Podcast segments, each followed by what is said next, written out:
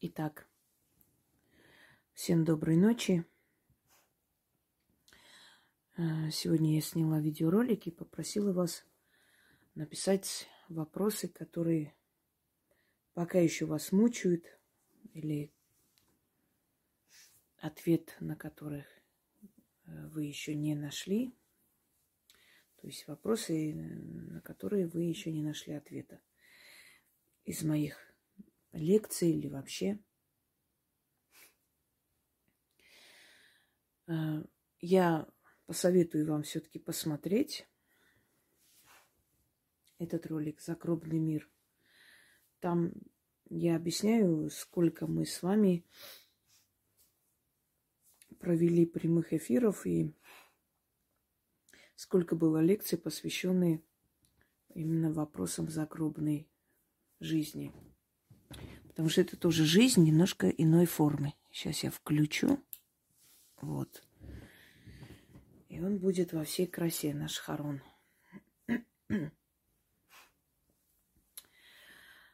Э, итак, помимо всех лекций о загробном мире, которые я снимала за эти годы, помимо встреч с призраками, мистических историй, в которых я не только читаю истории наших зрителей, но и объясняю, о чем они, и даю вам полную картину происходящего. Сейчас буду отвечать и на другие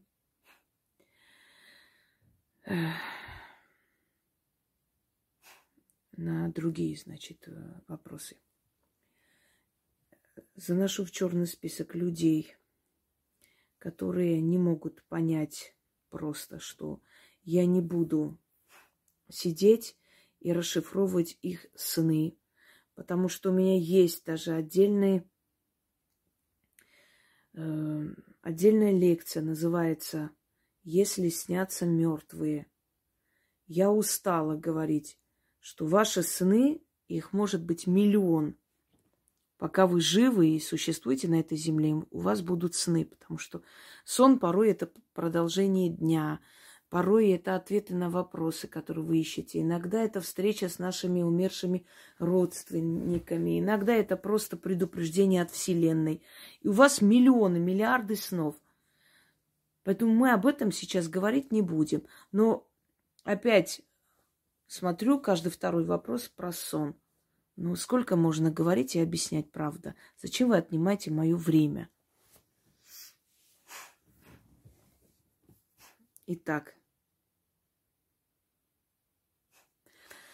А, так, за такую интересную лекцию и так далее, и так далее.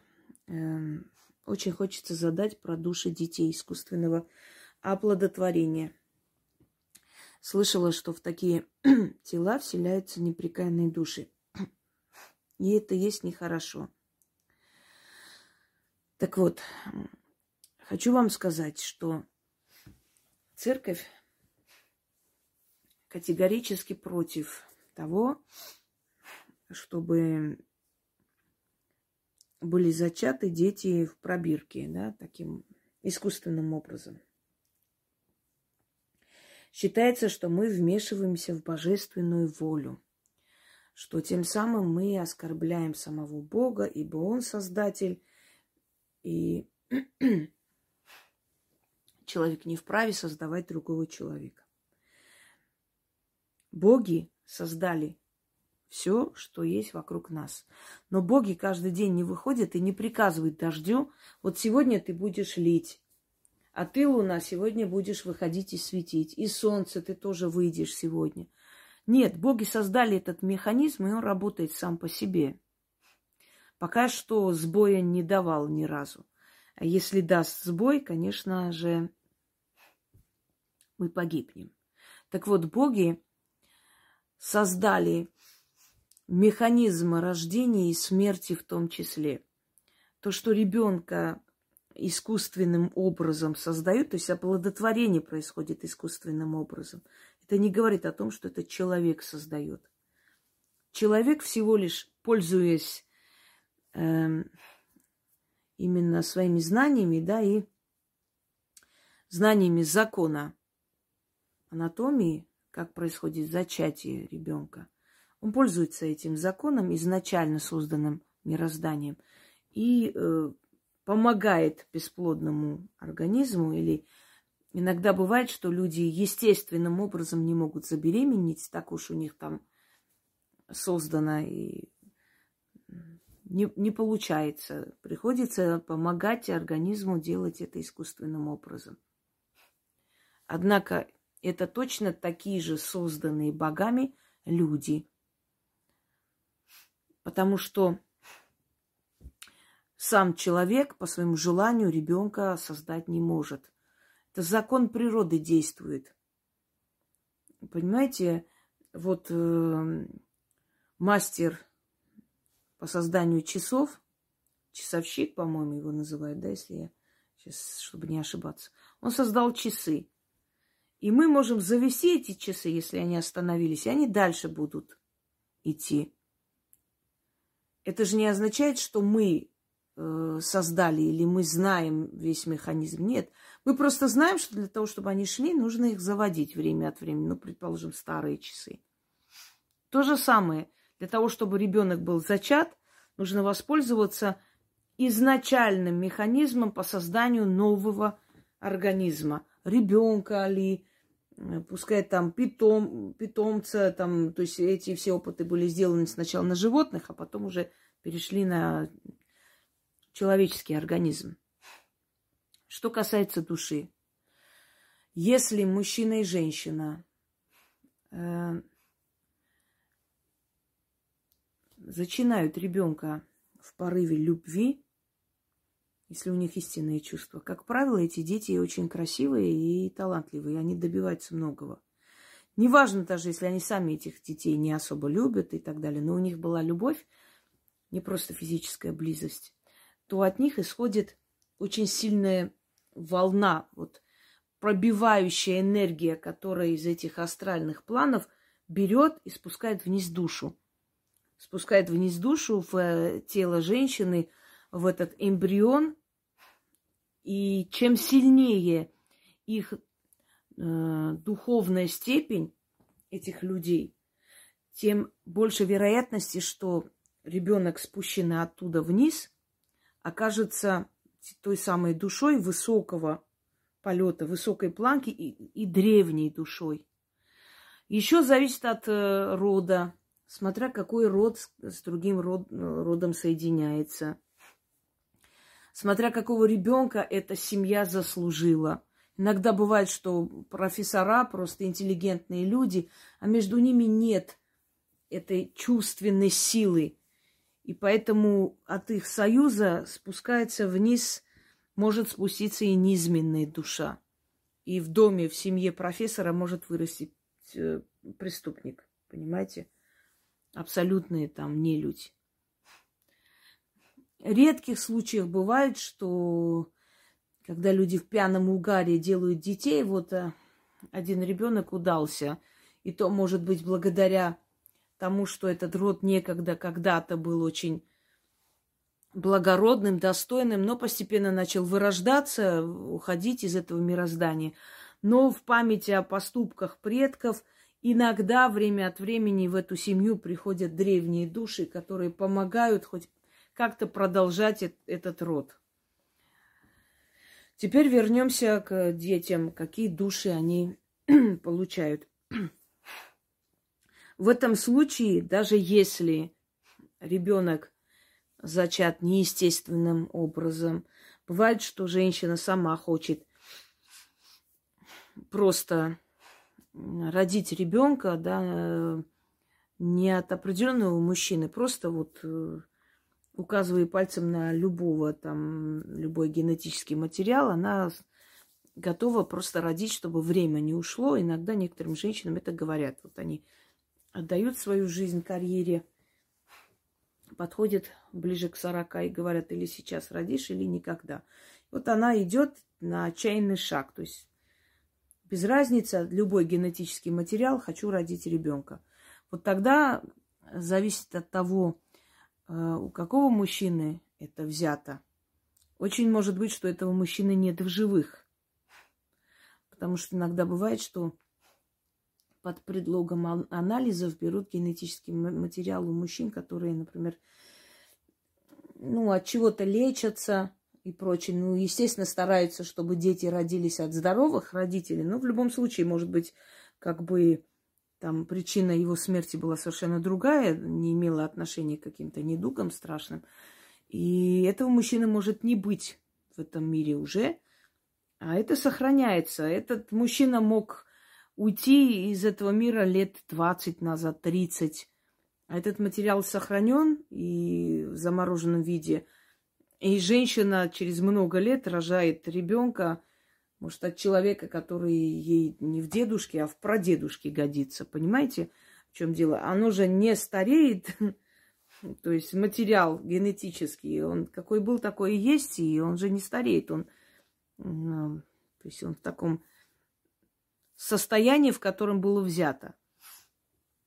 Здесь зависит уже э, вот это вот состояние души этой женщины, ее сознание, ее код, генетический код, ее зов крови, ее род, род того мужчины, от которого она родит и так далее. И если это достойный род, то ему как благословение, как, э, скажем так, такой дар дадут этому ребенку душу э, из высоких план, то есть планок. А есть такие случаи, когда женщина, например, узнает, что ее любовник, миллиардер, скажем так, бесплоден, но боится, что если что, там он... Или он поставил вот такое условие, что родишь ребенка, тогда перепишу на наследство или женюсь на, те, на тебе. Ну, я не знаю, на что они надеются, потому что есть сейчас анализ, по которому можно вычислить, его ребенок или нет. Но они идут на этот шаг, предположим.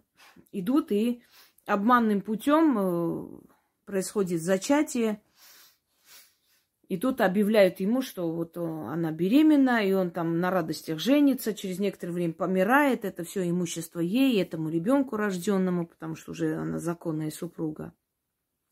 И вот тогда, учитывая планку души матери, насколько она низкая, потому что обманным путем добиваться имущества другого, это не говорит о высокой планке души человека, да? Тогда, конечно же, она получит ту душу для своего ребенка, которую она заслужила. Тут нужно учитывать, для чего женщина хочет родить ребенка. Родить как продолжение рода.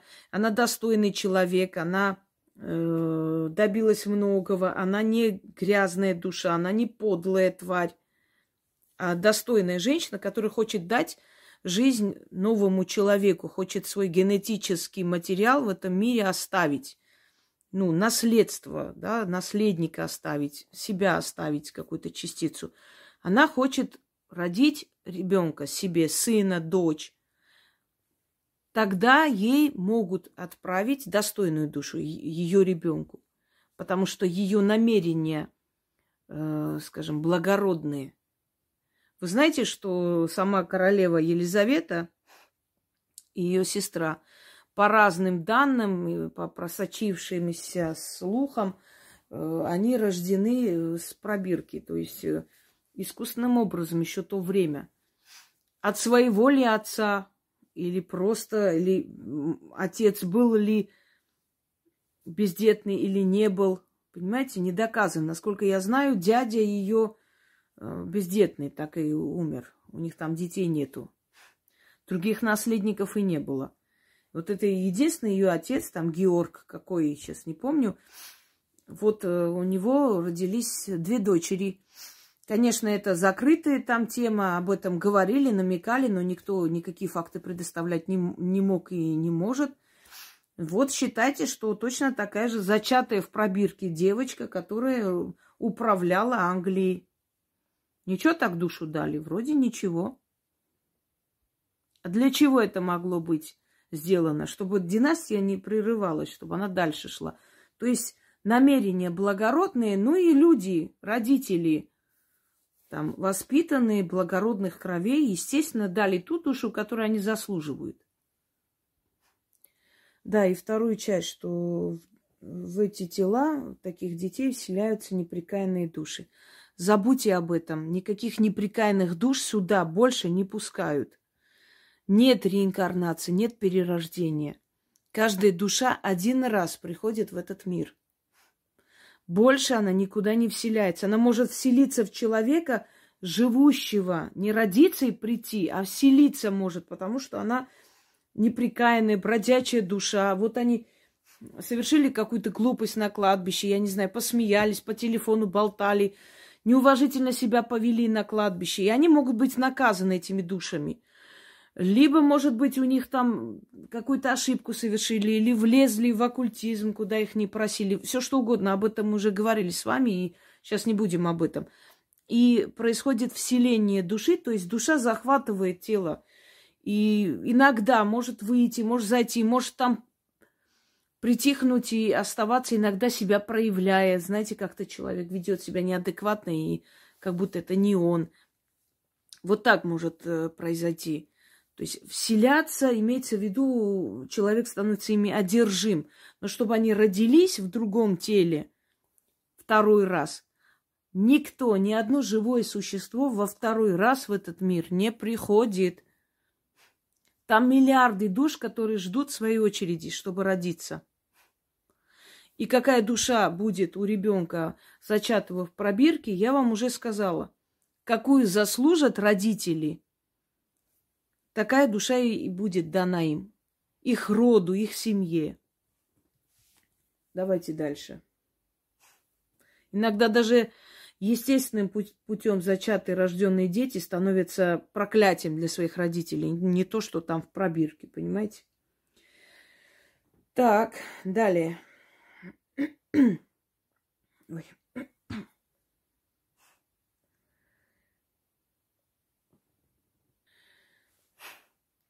Больше всего меня волнуют наши ушедшие животные. Ирина, да, по-моему, да.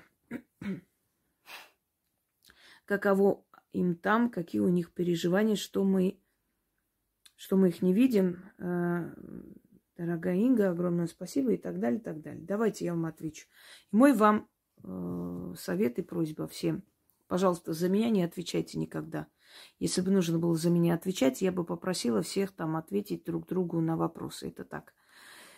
Вы тем самым путаете отводите в сторону. А отвечать должна я. Так вот, э, животные, которые были с нами при жизни, они после смерти находятся в нашем пространстве до того, пока мы в них нуждаемся. Они могут всю жизнь быть рядом с нами, если мы всю жизнь остро чувствуем их необходимость.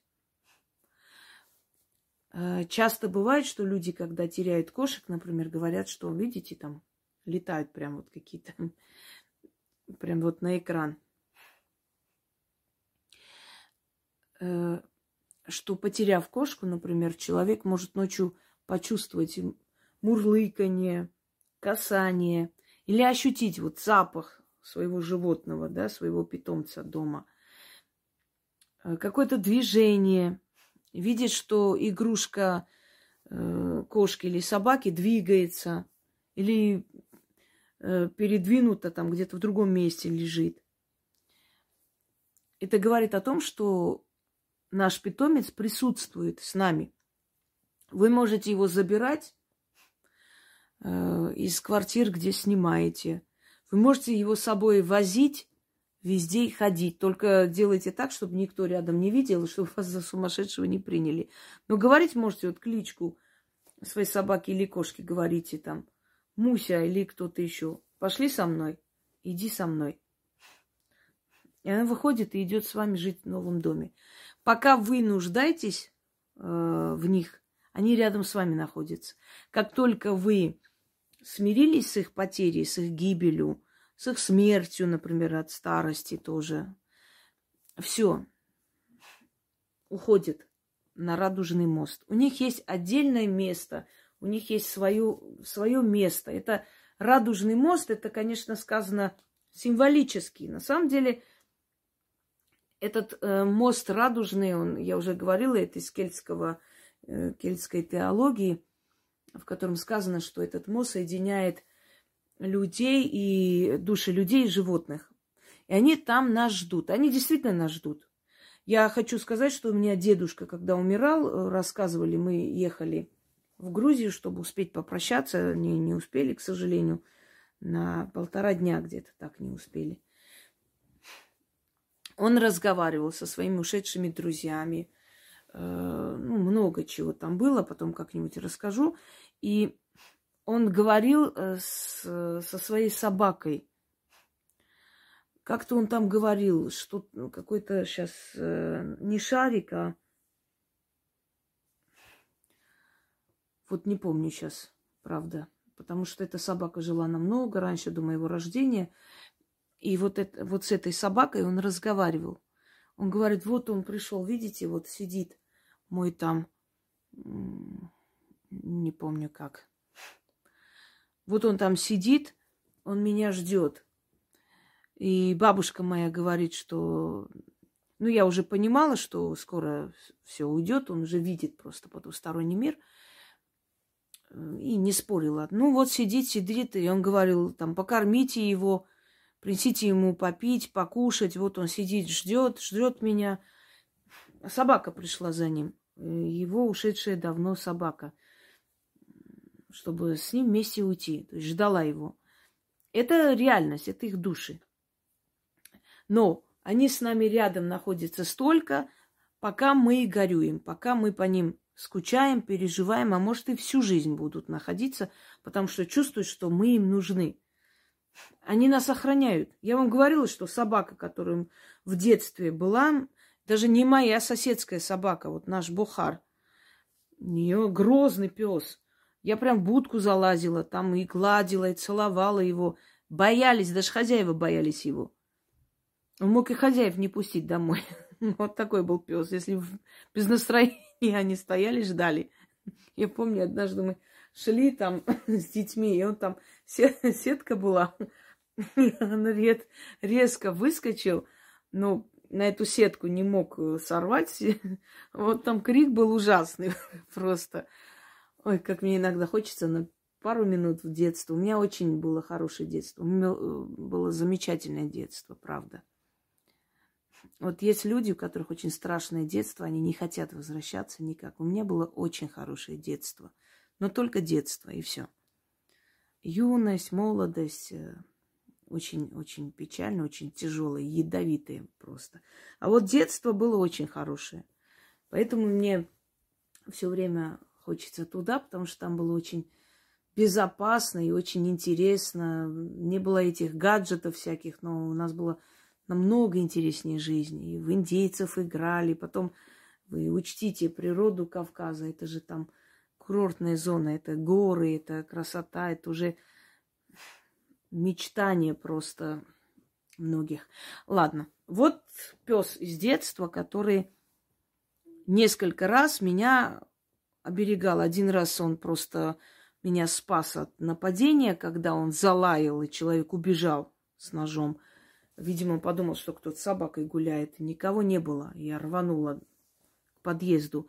И еще раз, еще раз тоже, несколько раз так было, ну вот по мелочи сейчас не могу вспомнить, а вот два раза вот точно вот. И второй раз, когда на кухне в Москве, там на кухне просто залаял вот пес большой, кавказская овчарка. Он и был кавказец. И я просто обомлела, потому что я ну, никак не, не мог никакой пес ни через балкон никак прийти. Я когда побежала на кухню со страхом так выглядывая, а вдруг, правда, какая-то собака, там никого, естественно, не было, но я забыла кофе, оставила, включила плиту и кофе, и оно уже дымилось. Вот, вот почему. То есть они с нами рядом. Как только мы смирились с их потерей, легче стало, или взяли другую собаку, начали любить и так далее. Он, они могут прийти некоторое время с этими питомцами играть, а потом уходят. Э, чувствуют ли что? Извиняюсь, сейчас посмотрю. Э, так, скучают ли они, что мы их не видим? Переживают? Нет, не переживают. Там совершенно другой мир, Ира. Там другой мир, там нет переживаний. Там по-другому они видят нас. Они нас чувствуют, видят. У них нет этих переживаний. Они ведь уже переходят совсем в другое измерение, и у них вот этих чувств, которые были, когда они находились в теле, они уже совершенно другие чувства. Они чувствуют пространство, они соединяются с мирозданием, приобщаются ко всему этому, понимаете? Поэтому нет такого. Рядом пока помним, пока хотим, как бы сказать, когда, пока вспоминаем, пока, пока не отпускаем. А когда уже легче становится, они уходят. Так. Так, э, позвольте вам задать вопрос. Мою бабушку, бабушку зверски убили. Я ее обна... а, мы ее обнаружили дня через три после ее смерти. Это было в 83 году. В этом году на родительский день я шла по кладбищу и, не доходя до могилы родных, приостановилась у могилы маленькой девочки. Ее звали Танечка. Могила ребенка стала запущенной. Я увидела, как по фото текут слезы. Я обалдела. Тут же шел священник с кадилом. Я от растерянности сказала ему, что фото ребенка плачет. Он сказал, мол, напьются до белой горячки, а потом им плачущие дети мерещатся. Ну, наши батюшки, конечно, отличаются человеколюбием. Ушла и сразу не догадалась положить конфеты на могилу ребенка. А на могиле бабушки положила сладости и вслух сказала, бабуль, угостить Танечку, ей ведь всего три года. Выходила с кладбища с другой стороны, и через не- несколько дней я увидела Танечку во сне. Она держала мою бабушку за руку и кричала в мою сторону, мама, открой дверь, мы тебе других конфет принесли. Как-то жутко засмеялась, и резко, э, я резко проснулась от неприятного чувства. Это фото очень красивой Танечки меня не покидает почти месяц, но ее мамой я никогда не была.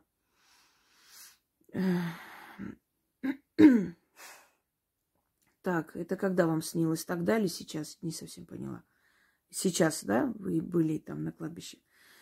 Так, семь год ее, мне на год ее смерти было 7 лет. Скажите, пожалуйста, как правильно помянуть чужого ребенка, отвязаться от навязчивого детского образа? Иногда мне кажется, что он где-то рядом. Так, я вам сейчас объясню.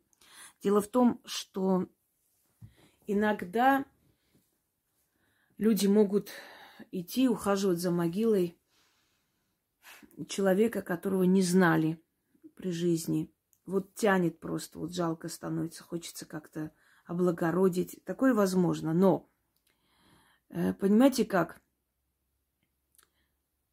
Вот я когда иду на кладбище, я работаю на кладбище. Я просто работаю на кладбище. Это совершенно по-другому. Я не вглядываюсь в фото. Я могу посмотреть, мне интересно, например, вот более такие интересные лица какие-то. Могу подойти, спросить что-то у этой души. Она придет потом, вас с ним не ответит. Но у меня такая профессия, я уже давно с ними, полжизни. Я знаю, как с ними общаться, я знаю, как сделать так, чтобы они ко мне не приходили лишний раз. Но люди, которые, например, в детстве любили гулять по кладбищу, или вообще любят гулять по кладбищу, они могут накликать на себя беду. Слишком вглядываясь в фотографии, э, им скучно там, им тоскливо, они хотят видеть родных. Они там не живут на этом кладбище. Но иногда их души приходят, начинают бродить там, если они между мирами, например, не ушли, не нашли покой по какой-то причине. Мы не можем все причины знать. Много их. Может быть, убитый был ребенок. Понимаете, может, долго болел, мучился, что-то. Мы, мы же не знаем, что там. Вы привлекаете внимание если вы привлекли внимание, если уж вы бабушке своей сказали угостить Танечку, то лучше бы вы эти конфеты принесли и на ее могилу положили. Они просили бы. Неважно, мы не знаем законы потустороннего мира на сто процентов, поэтому мы не можем знать, можно ли было вам в тот момент на могиле совершенно чужого для этого ребенка человека, ну хоть и вашей бабушки, положить конфеты для нее, или надо было ей лично положить и оставить там. Ведь что такое конфеты, что такое угощение, что такое там цветы, там игрушки? Это энергия. Конфеты, сладости, еда, энергия. Энергия, которую мы приносим оставляем для мертвого. Вы оставили бабушке эту энергию и сказали, передай Тане. Но Тане это не дошло. Эти конфеты нужно было положить на ее могилу или не обещать ей ничего. Вот она и злится, потому что вы же ей пообещали эти конфеты. Она их не получила. Вы положили на могилу бабушки, а не на ее. Э, я просто не совсем поняла, это тогда было или сейчас? Если это сейчас, и вы знаете, где могила этой Танечки, возьмите конфеты, возьмите игрушку какую-нибудь для ее возраста, зайчика, там, медвежонка, отнесите, положите на ее могилу и попросите прощения, что вы тогда оставили у бабушки, но не принесли лично ей. Скажите ей ласковыми словами, там, угощайся, Танечка, не обижайся на меня. Вот тебе вкусности, а это поиграй. И она вам приснится, поблагодарит, она будет веселая, радостная, и больше вы ее не увидите. Нет, она за вами не ходит, просто во снах приходит. Вы обратили на нее внимание. И если вы обратили на нее внимание, вы должны были, понимаете как, либо проходите мимо этих могил, не подходите совершенно, не разговаривайте, не всматривайтесь в фото.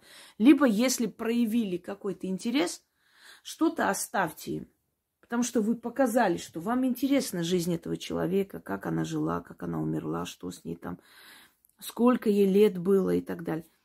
Оставьте, значит, что-нибудь там – отдайте этой душе, то есть откупитесь за то, что потревожили ее вообще, заняли ее внимание в вашу сторону и уходите. Вот и все. Мой вам совет это сделать. Если эта Танечка там находится на том кладбище, где вы знаете, поезжайте туда, оставьте именно у нее игрушку, конфеты. И все. Она обиделась на вас, эта душа. Она не получила то, что хотела от вас получить. Она-то надеялась, что вы ей что-нибудь оставите. Вы же увидели ее слезы. А вы не оставили, понимаете?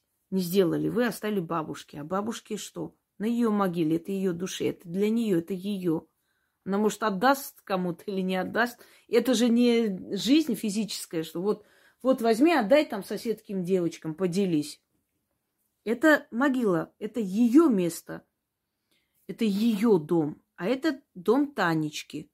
Хочешь Танечке отдать, а, оставь на ее могиле, не через каких-то мертвых. Бывает иногда, что мертвые, например, говорят, принесите мне одеяло или что, вот оставляют, отдают с ушедшими туда. Это энергия, это его желание, чтобы помянули. Этот предмет этой душе нужен для чего-то. Не будет душа греться, но Понимаете, египтяне, почему, например, с фараонами оставляли там, отправляли иногда даже слуги, э, совершали свою жизнь, скажем таким словом, и уходили вслед за фараонами. Э, коней туда же, утварь. Или, например, у северных народов принято во время обеда что-нибудь кинуть в огонь, говорят, это предкам, это духом мы жертвуем мы им отдаем еду через огонь, то есть проносим, там сожжется, и они этим ароматом будут угощаться. То есть в физическом плане они еду не кушают, но отдавая это, ты отдаешь им. То есть вот в нашем физическом мире очень много может э, в духовном каком-то обличии, в энергетическом плане перейти в мир потусторонний. Вот ты приносишь одеяло, оставляешь на кладбище, а оно там в плане энергетическом тепло идет к его душе, энергия какая-то идет к его душе. Значит, так нужно этим духом кладбища, чтобы родные что-то принесли, оставили. И тем самым эта душа получила какие-то привилегии там. Мы не знаем почему. Но если они что-то просят, надо делать. Все. Вот мой вам совет. И я думаю, что другим тоже пригодится. Или оставляйте что-нибудь на могиле, если вы идете, высматриваетесь, читаете, или не, не делаете этого. Вы привлекаете внимание в свою сторону. Обращайте на них внимание, а им как раз кто-то нужен, через которых они проникнут в этот мир, что-то скажут своим родным, какой-то сон, что-то попросят у вас. Понимаете? Может быть, их родных уже нет в живых, предположим. Пойдем далее. Вы думаете, вот эти блогеры, которые снимают кладбище там людей известных, почему они с цветами идут, там оставляют, свечки зажигают? Потому что надо. Если ты подходишь, привлекаешь внимание этой души, значит, будь любезен, компенсируй это время. Отдай им что-нибудь. Цветы, из которых они возьмут энергию. Зажги свечу, энергию огня им отдай. Так. Эм, предисловие не буду читать, просто вопрос, потому что это долго и благодарность и так далее. Мне очень приятно. Теперь вопрос. Меня, меня интересовало, там даже не видно, честно говоря, вот имена. Вот сейчас же, знаете, YouTube тупит. То напишет, то покажет, то не покажет. Поэтому не буду говорить, от кого вопрос, вы услышите сами. Всегда интересовало э, чем там занимаются ушедшие души. Ведь там нет проблем, как на нашей земле. Не нужно отдавать кредиты, строить дом, готовить еду, зарабатывать деньги и прочее. И второй вопрос. В, сельской, э, в сельском хозяйстве животных используют на убой. Куда уходят их души, что с ними дальше происходит? Обижаются ли они на людей за то, что с ними так поступили? Давайте с последнего вопроса начнем. Если человек режет скот для еды, для продажи, для того, чтобы поддержать жизнь своей семьи, потому что у него или профессия такая, или вот он вырастил для того, чтобы на это жить, то с него спроса не будет. Не будет потому, как этот человек, собственно говоря, это обычный человек, а человек, он хищник, без мяса у нас будет э, очень много болезней, и костных, и прочих, и, и рахит, и чего только не, не бывает. Мы так созданы, мы плотоядные. Хотите вы этого или нет? Другой вопрос, что живое существо не должно чувствовать боли. Это нужно делать как можно быстро. Э, и мясники, скажем так, эм, опытные, они это знают. И они очень быстро это делают, что даже свинья, корова, баран или кто там, коза, они не чувствуют, не понимают, что с ними сделали. Может, и ощущают, что с ними может произойти, но это происходит максимально быстро и безболезненно. Если человек так поступает, если человек так поступает с дикими животными для шкуры, если человек, то есть лишает жизни быстрым способом, чтобы не было боли. Вот тогда с этим человеком ничего не будет. Если человек это делает из-за развлечения, если он испытывает радость, причиняя боль, если он оттягивает вот эту вот агонию, то с него может быть спрос. Не то, что эти животные обижаются, у них совершенно другие чувства и другие видения мира – есть у них чувства, но их чувства совсем другие, чем у человека.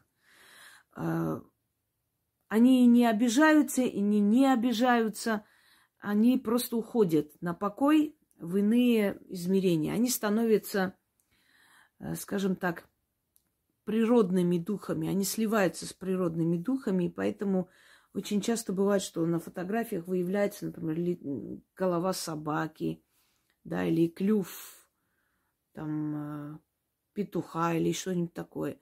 Они сливаются с природными духами. Вот э, животные, которые для еды предназначены. То есть они вот уходят в мироздание, в какие-то разные сферы и там существуют. Э, точно так же, как и человек. Им кажется, что они идут, сено едят. То есть у них ничего практически не меняется. И они в своем измерении живут, как жили здесь. То есть они как будто бы отключились и потом проснулись в ином из- измерении. Но человек, который мучительно да, делал это все, он может ответить за это. Может ответить, потому что он это делал намеренно, причиняя боль живому существу. Он не имел на это права. Дать нам их в еду, это не означает, что мы имеем право их мучить. Вот почему северные народы, например, убивая медведя, просят у, его души прощения. Или делают это с величайшим там, уважением к зверю. Точно так же и в Африке шаманы. Они просят прощения у души зверя, говоря и объясняя ему, что им очень нужно было это, что им нужна была его шкура, мясо, поэтому он должен простить и отпустить их, и не злиться. Звучит, может быть, непонятно, но на самом деле это говорит о э, качестве да, души человека. Что он понимает, что это не есть хорошо, но предназначение быка – это дать мясо. Поэтому так делается. Максимально человек должен стараться максимально своим существованием причинить как можно меньше боли и вреда всему окружающему. Тогда с него спроса не будет. И вопрос второй, да? Чем занимаются ушедшие души? Дело в том, что наш мир, физический мир, это некое такое место экзамена. Вот какой экзамен мы здесь дадим, такой университет нас пустят. Человек приходит в этом мире, мучается, испытывает очень много болей. В этом мире человек боль, больше несчастен, ежели счастлив. Вот почему яркие моменты счастья нам запоминаются особенно, особенно долго и на всю жизнь, потому что этих моментов не так много.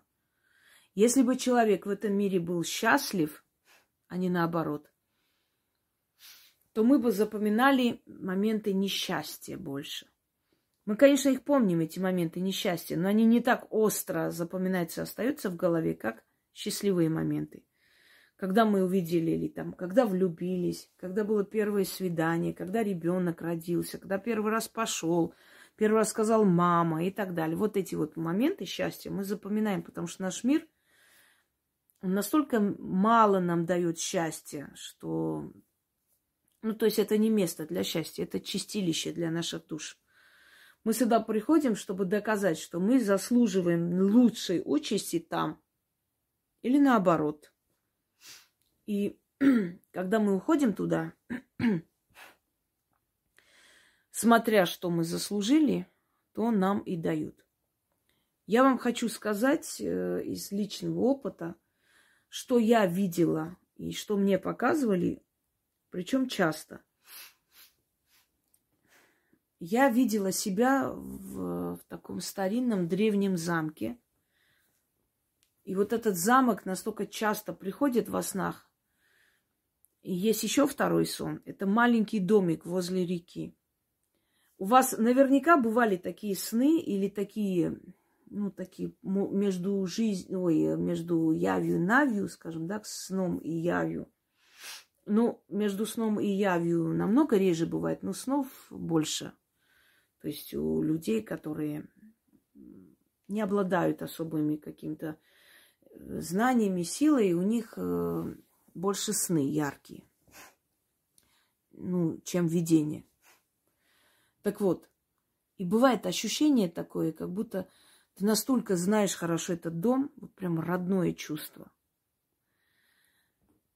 Так вот, э, замок, и я иду за женщиной, и у этой женщины закрыто лицо, она вот под каким-то балдахином таким закрытым капюшоном идет, а я за ней. И у меня ощущение, что это моя мать. Не мать, которая здесь, в физическом мире, а совершенно другая мать, та, которая моя там. Я за ней иду, захожу, и там вижу свою бабушку, прабабушку, их сестер, то есть всех, кто там, кто уже ушел, умер давно или недавно. И они сидят, балкон, внизу скала, огромные черные горы, очень красивая природа. Ой, что это пролетело? 44 минут. Отвлеклась, представляете? Оно там прошло. Ну ладно, потом перемотаю, посмотрю, интересно. Э, грохочет внизу река, прям крохот реки. Опять. Природа. Очень красивая. Весна, ну, такое вот время. Зелень, все. И они сидят на этом балконе. Это замок. Он прям висит на скале. И этот сон я вижу часто. Я видела сначала видениями, а потом сон. И я вижу их всех, они сидят просто за столом. Они пьют чай, кофе, что-то такое вот непонятно. То есть угощение, все. Вы говорите, чем занимаются души? Э, друзья мои, души могут там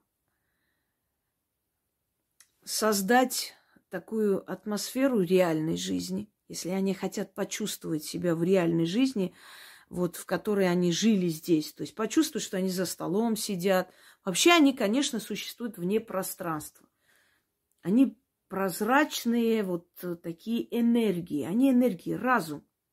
Но этот разум, если скучает по жизни здесь, вот хочет жить, как жил, как человеческой жизнью, потому что например, демонические силы, да, и демоническим силам, ну, незачем вот это человеческое, там, столы, стулья, все такое, потому что они не жили этой жизнью, им это не интересно, у них совсем другое предназначение.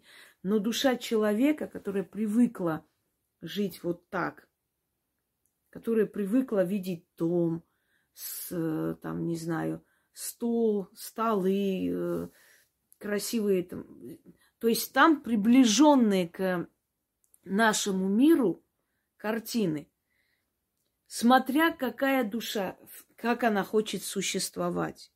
Если этой душе хотелось бы жить как в саду большом, поэтому каждому человеку вот между жизнью и смертью приходит та картина, которая ему ближе, которая ему нравится больше. Хотя он может попасть в разные измерения. Э, смотря где он находится. Они не э, летают по облакам, понимаете? Они просто разум, который существует вне тела. И если этот разум хочет воссоздать какой-то интерьер э, обычной жизни человека, то вокруг него это появляется. Он способен это себе представить и это создается вокруг. Как вам сказать, у них сознание работает не как у нас. То есть это вот некая такой, такая компьютерная программа, которая включается, как только душа, вот его желание ему представляет вот это, вот это видит он вокруг себя. Но иногда они живут в этих замках, которые в нашем физическом мире разрушены, от них уже ничего практически, кроме стен, не осталось. Но они остались в параллельных мирах, какие были в самом рассвете. И вот души живут в этих замках, в самом рассвете этого замка, все, во всей этой красоте, которая была. И там этих предметов не существует в реальности, но души их видят, и они там живут. Как будто бы в, мире. Вот если они тоскуют по такой жизни, то им позволяется, если у них есть какие-то привилегии, жить так, как им хочется. То есть в той атмосфере, которая им нравится, которая им ближе, если они это заслуживают. Ну, вспомните, мастер и Маргарита, все-таки Булгаков был великий писатель, и у него была эта связь с потусторонним миром. Ему просто показали, как там вот эта вот нехорошая квартира, которая вроде бы квартира, да, заходит обычная квартира. А в потустороннем мире это целый замок. Это целый мир, где обитают души. Понимаете? То есть вот когда некоторые люди говорят, вот в этом там доме э, живут э, духи, э, и что-то нехороший дом, дом такой с призраками, привидениями. Призраки, привидения э, не на кухне нашей живут, скажем так. Они живут совсем в ином измерении. Они живут, может быть, вместо этой кухни, может, вокруг них замок находится. Они в своем замке живут. Но они создают шум, потому что они, э, ну, они там обитают, да, они взаимодействуют с пространством. И нам кажется, что они гремят на нашей кухне. Нет, они живут в своем замке. Просто в потустороннем измерении в этом месте находится замок. А в физическом мире здесь кухня. Я надеюсь, поняли, о чем я. Так. Они там по-разному живут, и там очень много миров. Мы сейчас будем это обсуждать и придем к этому, потому что здесь вопросов э, касаемо этого очень много. Так, давайте дальше. Я хотела узнать, куда попадают души из жреческого рода. Вы знаете как? Э, род жрецов или род царей. Это люди, которых отправляют в этот мир для того, чтобы... Ну, почему род царей? Потому что, как правило, царя выбирали из жреческого рода, духовной касты. Или э, жреца выбирали из рода царей, главного верховного жреца. Э, поэтому жреческий род это был и царский род. Например, все фараоны Египта были жреческого рода. И царь был верховный жрец всегда, как правило.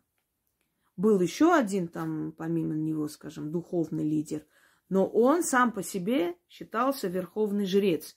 Этим и воспользовался, например, Генрих VIII, когда объявил себя главой англиканской церкви. Что это он должен быть глава церкви, да, верховный жрец. Диктовать правила империи, диктовать духовные э, ценности. Теперь жреческая каста и каста царей. Или души царей, души э, государей, великих управителей, они имеют свои функции после смерти в том числе. Они покровительствуют роду, стране, народу. Смотря какая заслуга у какого правителя была относительно той страны, где он правил. Если его заслуга велика, и он эту страну просто поднял с колен и одерживал победы, и вел эту страну за собой просто вот во многом в том, что эта страна состоялась, есть его заслуга, он может покровительствовать этой стране. Ему разрешат покровительствовать и просить за эту страну. Быть посредником между этим народом и богами. Вот поэтому, именно по этому принципу христианство и выбирает покровителей святых там флота, покровителей святых э, армии, еще кого-нибудь. То есть те люди, которые изначально что-то сделали, основу положили вот э, в этой системе, они после смерти покровительствуют своему, то есть вот детищу. И куда уходят жреческие э, роды? Жреческие роды, они подготавливают там души, и царские в том числе. Те, которые придут после них и займут их место здесь. Понимаете? Жреческие роды отправляют сюда людей, которые учат жить, которые ведут за собой людей и показывают правильную дорогу. Не этих инфо, не буду называть, товарищей, чтобы они вели за собой, не толпы идиотов вести за собой, а умных людей. И вести это не значит, что за ним будут идти, а просто на их примере будут жить огромное количество великих людей, которые на своем примере просто дали такой толчок. Кто-то культуру поднял, кто-то, э, не знаю, оперный театр поднял, понимаете, кто-то войну выиграл и так далее. То есть они отправляют нужных людей, души, чтобы они родились здесь продолжали их дело. Они могут не помнить свою жизнь до рождения, которая была там, в, то есть в таком виде сущности, разума, души. Но подсознательно они будут действовать так, как их научили там. И, как правило, они отправляют сюда древние души. Очень древние души. Это души, которые очень многое уже знают, много находились на этой земле, не как человеки, а как души. Они видели, смотрели, высматривали, наблюдали за человеческим родом. То есть они знают этот человеческий род, а потом родились и пришли.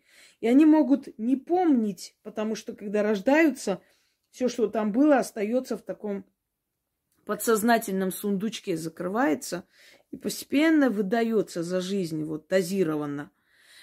Но они могут подсознательно, не понимая сами того, действовать правильно, потому что у них есть опыт. Опыт огромной жизни, проведенный как сущность, как душа, наблюдая за людьми. Вы понимаете, мы с вами, каждый из нас мог бы в разное время, в разных местах показаться людям, и, быть может, кто-то из нас уже приходил в виде привидений, призрака и сущности являлся, и люди пугались, э, там кричали, орали, может, и записали и оставили потомкам, что вот такое-то там видение было где-то там. И кто-то из нас, прочитав это, может быть, даже подсознательно подумает, что-то мне знакомое это, может, я где-то уже читала. А может быть, не то, что ты читала, а может быть, ты сама и была этим призраком, а тебе и написали, которая явилась в 15 веке кому-то. А потом, через много сотен лет, ты рождаешься в этом мире как человек, и ты обладаешь большой мудростью, больше, чем другие, потому что ты уже знаешь человечество. Понимаете меня? Но сюда отправляют ходить сотнями лет, веками э, особых душ, которые должны потом, через несколько веков, родиться именно в то время, когда нужно это – когда народу этот человек будет особенно нужен, рассчитывается его возраст, сколько ему будет лет, э, когда вот, например, в мире случится вот это и то. И что этот человек должен быть, например, в зрелом уже возрасте, чтобы поддержал людей, чтобы объяснил, спас, помог, сказал, как надо себя вести. Но для того, чтобы он родился в этом веке, в это время, чтобы вот на тот момент, какого-то страха, ужаса или чего-то там такого, который будет с народом происходить, э, чтобы он мог поддержать народ, чтобы он был уже зрелый человек, а не ребенок, рассчитываться просто до миллиметра, извиняюсь за тавтологию, и отправляют человека через много сотен лет именно в это время родиться. Говорят, вот родишься в это время, ты здесь будешь нужен. Понимаете? Но это особые души. И эти особые души действительно обладают мудростью. Они правильно живут. Подсознательно делают правильные шаги. Даже без подсказки. Естественно, они учатся. Они узнают, как все дети учатся, ходят в школу, у них есть родители, дом, как обычный человек. Но не совсем обычный человек.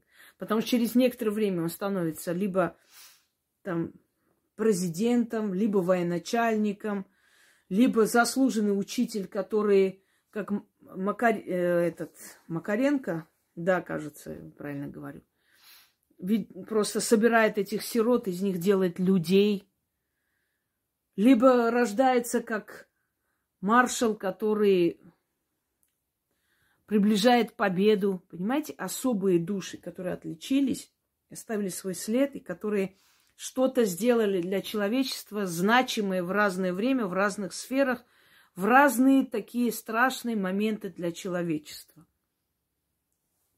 Вот жреческие, царские души, то есть те, которые заслуживают этого, э, жреческие царские роды, они покровительствуют и передают свой опыт и учат, и подготавливают, и отправляют сюда себе смену. Так, давайте дальше. Э, вспоминаю вашу лекцию о возрасте души. И стало интересно. Сейчас, секунду. Как же рождаются души и умирают ли они или живут вечно? Ну, я вот сейчас только буквально рассказала, как они рождаются. Их отправляют сюда. И у каждой души свое предназначение. Кто-то древняя душа, и он должен родиться у этой семьи, в этом роду, у этих родителей в таком-то году. Ваших родителей, может, еще и не было здесь на свете, они еще там были как сущности, а вам уже сказали, вы родите, то есть вот ты придешь, вот в этом роду родишься, посмотри, тебе нравится этот род, вот там побудь в этой семье, как душа присутствуй, смотри там за ними, наблюдай несколько сотен лет. А потом родишься в этой семье, и ты должна знать, к какому роду ты будешь принадлежать. Но это особые души. А у всех остальных, как правило, предназначение просто им говорят, что они придут в этот мир, родятся, если они хотят. Никого принудительно сюда не отправляют. Запомните, все вы, кто родился здесь, они сами просили. Потому что это место экзамен. Они сами просили, чтобы посмотреть, увидеть. Ведь те души, которые возвращаются назад, умирают, они же рассказывают, там есть мир, там есть люди, там там есть страны, есть на, нации, народы и так далее. Они хотят посмотреть, что здесь происходит. Они хотят прийти тоже жить. Они хотят тоже любить. У них тоже хочется детей родить, оставить здесь, чтобы потом о них помнили, чтобы у них больше было энергии в потусторонних измерениях. И вот они просятся их отправлять сюда, если они заслуживают этого. Невзирая на то, что здесь место мучений – больше, чем счастье. Но души хотят, стремятся. Потому что они знают, что пройдя земную жизнь и возвращаясь назад, они уже будут в более высших э, пластах. Что им это даст? Энергию. Вся Вселенная – это энергия. Они будут себя чувствовать замечательно, чувство счастья у них будет. Будут наслаждаться мирозданием. Им будет разрешено перемещаться в разные миры, знакомиться с другими душами, видеть более великих сущностей, находиться в их эгрегорах. Интересно, там намного разнообразнее жизнь, чем здесь. Вот поэтому для того, чтобы получить это все, пропуск, это надо родиться, жить в теле человека и уйти. И если ты достойно все сделал, то ты пойдешь туда, куда, куда надо куда ты хотел, но не мог попасть, потому что у тебя нет привилегий, ты еще ничего такого не сделала, чтобы тебе разрешали столько наслаждений. Понимаете, о чем речь? Так. Они живут вечно. Души не умирают. Они живут вечно. Просто есть воронка зла, там души, которые питаются злой энергией. И там истощенные, озлобленные души, им не хватает энергии, они все время идут и эту злую энергию выкачивают из людей, забирая с помощью страданий и так далее. Но для них мучительное существование, они бродят полуголодные, это очень тяжело для души. Но живут вечно все. И в высоких материях, и в низких вечно. Если человек в этой жизни по какой-то причине не продолжил свой род, нет детей, то что с душой в том мире происходит, если нет продолжения рода? Душа лишается подпитки, энергии в виде памяти о человеке, или он переходит на уровень ниже, или что-то другое происходит. Если человека предают забвению, душа его погибает или мучается без нужного количества, мучается, да, количество энергии, благодарю заранее. Вот смотрите. Это я читала еще. Значит, если человек оставил о себе добрую память, и потомки его помнят, это замечательно. Он питается этой энергией, подпитывается. Но вот его помнит внук, правнук, праправнук, ну и, собственно, уже потом уже не помнит, кто, от кого. Да, не помнят, не знают имени. Но ведь вы же живете на земле, вы рождаете детей, э, вы говорите, что вы принадлежите там такому-то роду, из таких-то людей рожденные, вот из той-то губернии мы происходим и так далее.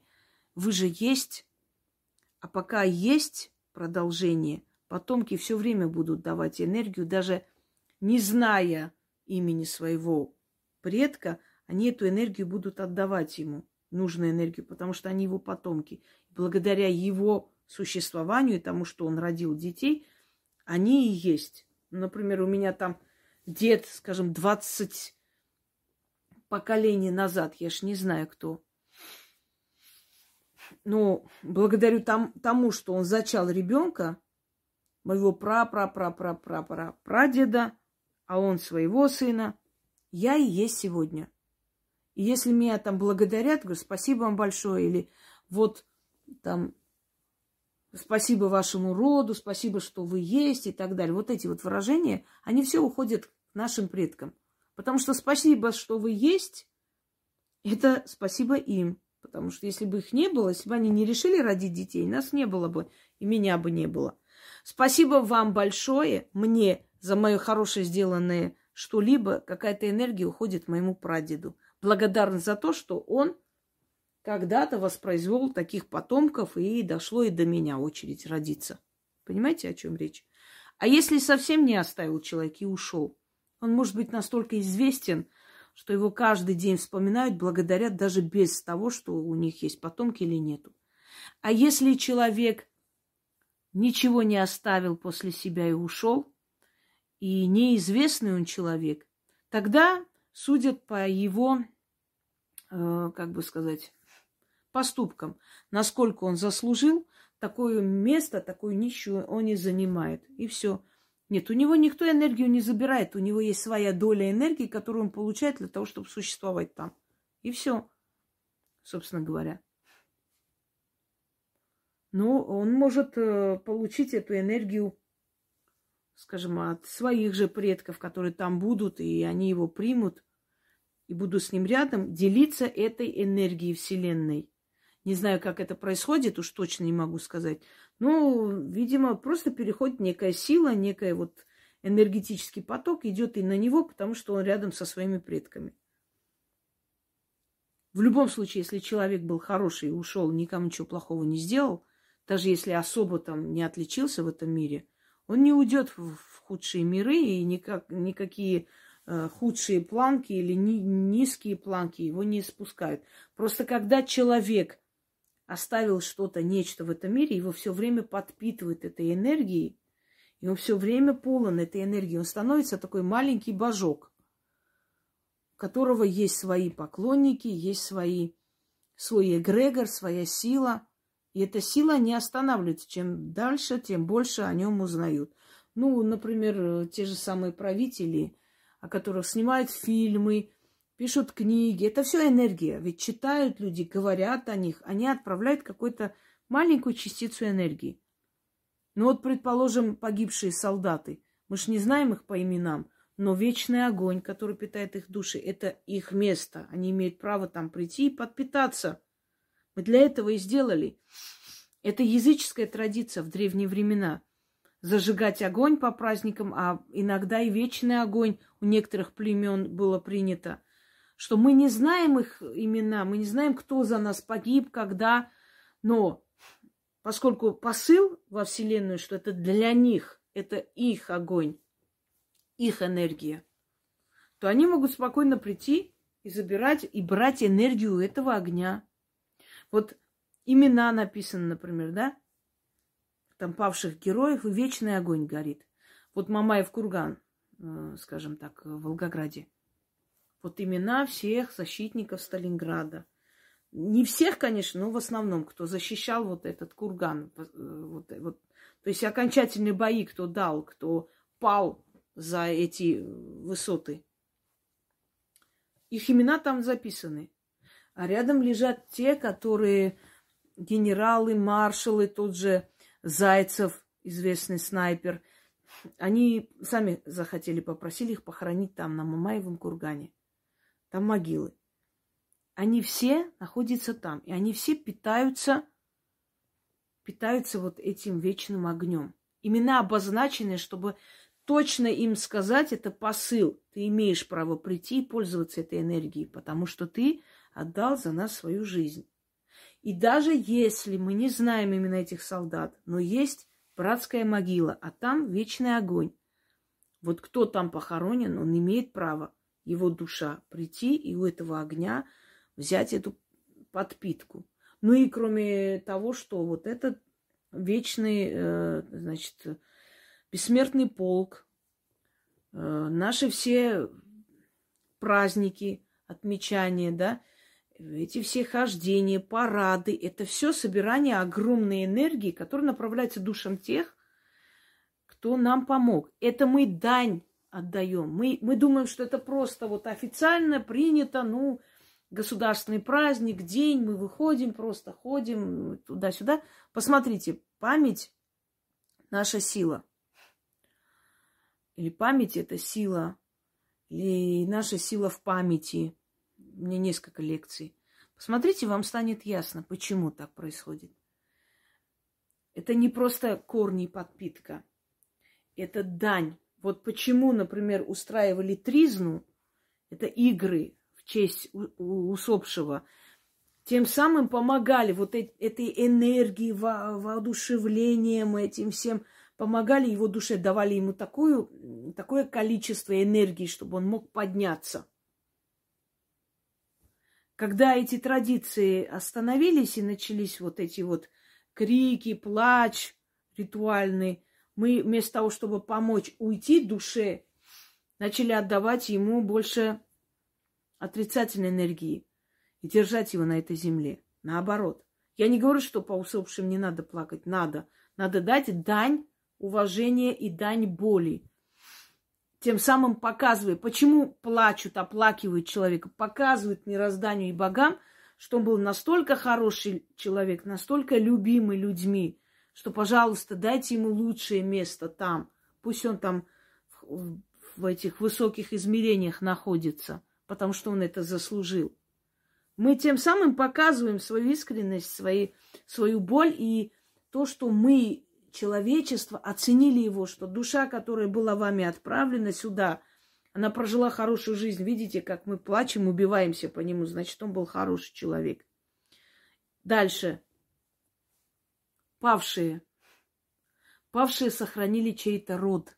Даже если они не дали потомство, и даже если мы их имен не знаем, даже если их родственников уже нет и некому помнить там и оплакивать и прочее, все равно они сохранили чей-то род. И когда они своей кровью, своей жизнью спасли женщину, там, девочку маленькую, эта девочка выросла, вышла замуж, родила детей. И каждое слово сказано этой девочке, спасибо вам большое. И ее детям, вам спасибо большое, ее внукам. Это все уходит отчасти и тому солдату, который отдал свою жизнь за то, чтобы эта девочка родила и продолжила свой род. Понимаете, в мироздании ничего не забыто, все зафиксировано, зарегистрировано. И все, что ты говоришь и делаешь, каждый твой хороший, плохой поступок, он оценивается, взвешивает на весах. И говорят, вот за этот поступок столько-то сотен лет ты будешь получать энергию.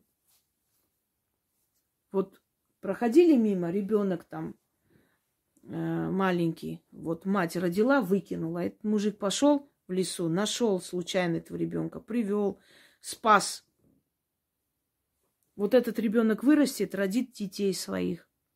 И каждый раз благодарность этому ребенку, каждое достижение этого ребенка, то, что у его детей там будет, э, не знаю, счастье, радость, что все время какая-то частица будет уходить этому человеку веками за то, что он – своим поступком дал возможность этому роду, этого ребенка продолжиться. И, естественно, ему и его детям. Почему говорят, спасибо вам, пусть вашим детям вернется все, что вы делаете, сто раз вернется, старится и вам воздастся. Это все вот отсюда, что есть закон мироздания. Делаешь зло веками из-за твоего злого поступка, идет, идет это проклятие на твой род и на твоих детей. Делаешь добро веками, тысячелетиями, идет на твою душу туда энергия, благодарность. Так что не обязательно родить сотни детей, чтобы у тебя была энергия. Достаточно быть хорошим человеком. А если ты уж что-то такое сделал знаменательное, взял на себя какую-то ответственность, кого-то спас, ну тогда тем более. Тем более у тебя душа всегда будет обеспечена энергией. Так. Если человека придают забвение, душа его погибает или мучается без нужного количества энергии. Смотря, я уже вам объяснила. И смотря почему. В Египте была такая страшная, было такое страшное проклятие, называлось проклятие забвением, когда один фараон, который сменялся, то есть э, сменял другого, если он считал, что тот фараон недостойно себя вел и или предал свой народ, свою нацию, там привел к войне, привел к разорению, разрушали все его памятники, потому что памятники это точно так же собиратели энергии, как и памятник там э, известным людям. Пушкину, например, собираются молодые, там цветы приносят. Он собирает энергии. Каждый раз вы, смотрите, вот Пушкин, вот он писал, вот там э, он был и так далее. Вы все время обращая на него внимание, или говоря, или даже друг другу говоря, вот это Пушкин, вы отдаете какую-то часть энергии ему. Это не значит, что вы падаете в обморок, у вас все, все прям выпили всю энергию. Это настолько мало, что вы не ощущаете. Но с каждого собирая по чуть-чуть, он берет, его душа берет ту энергию, которая ему нужна. Теперь, э, если человек то есть э, в Египте, если человек был недостойный, там вельможа или, или фараон, разрушали все памятники о нем, чтобы никто его не помнил, не говорил о нем, и он лишился бы этой подпитки. И имя его не произносилось.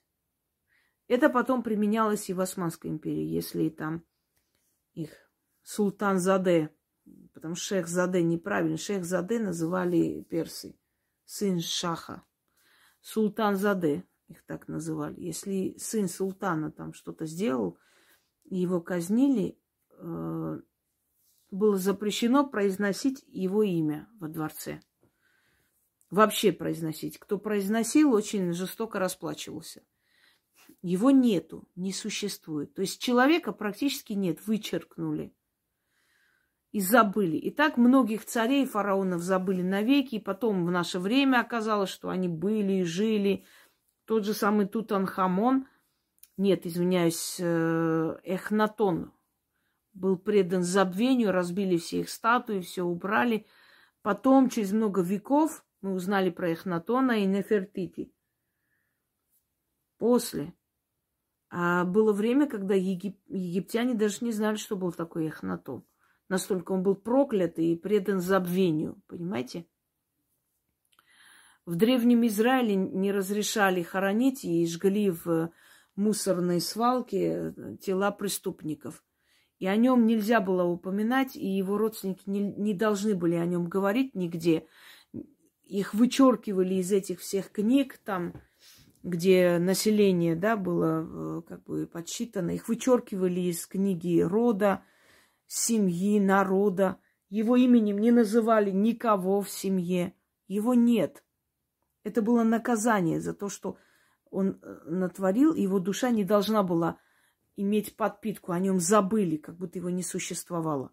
Но это порочные наказанные души, которые к тому же еще и наказаны были забвением, конечно же, потом совершенно не получали этой подпитки, и они э, мучились потому что им нужна была эта подпитка, они не получали. То есть это люди, которых прокляли. А есть другой момент. Э, человека могут и помнить очень даже хорошо, его деяния в том числе, как Гитлера, например, но проклинать и отправлять ему отрицательную энергию, ведь о нем ничего хорошего никто не говорит. Даже если он был там талантливый художник, предположим, у него были такие.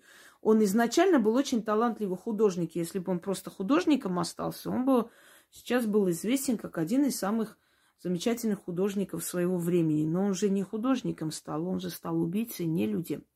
Правда? Он основал самую страшную машину смерти для человечества. Да, его помнят, о нем говорят, но ни, ничего хорошего о нем не говорят. Значит, его душа там мучается, потому что он получает эту отраву, понимаете, он получает от, как яд, он получает отравленную энергию. Не ту, которая его питает и дает ему там энергию существовать, чувствовать себя вольготно, а отравленную энергию. Потому что проклятие, ненависть, отрицательные высказывания – это отравленная энергия. То есть это страдание, мучение для души. Ну, собственно говоря, давайте на сегодня завершим, потому что мы уже больше часа с вами разговариваем и обсудили достаточно важные вопросы. Ну и, ну и продолжим, конечно же. Э, время от времени будем продолжать эти вопросы и ответы. Всем удачи!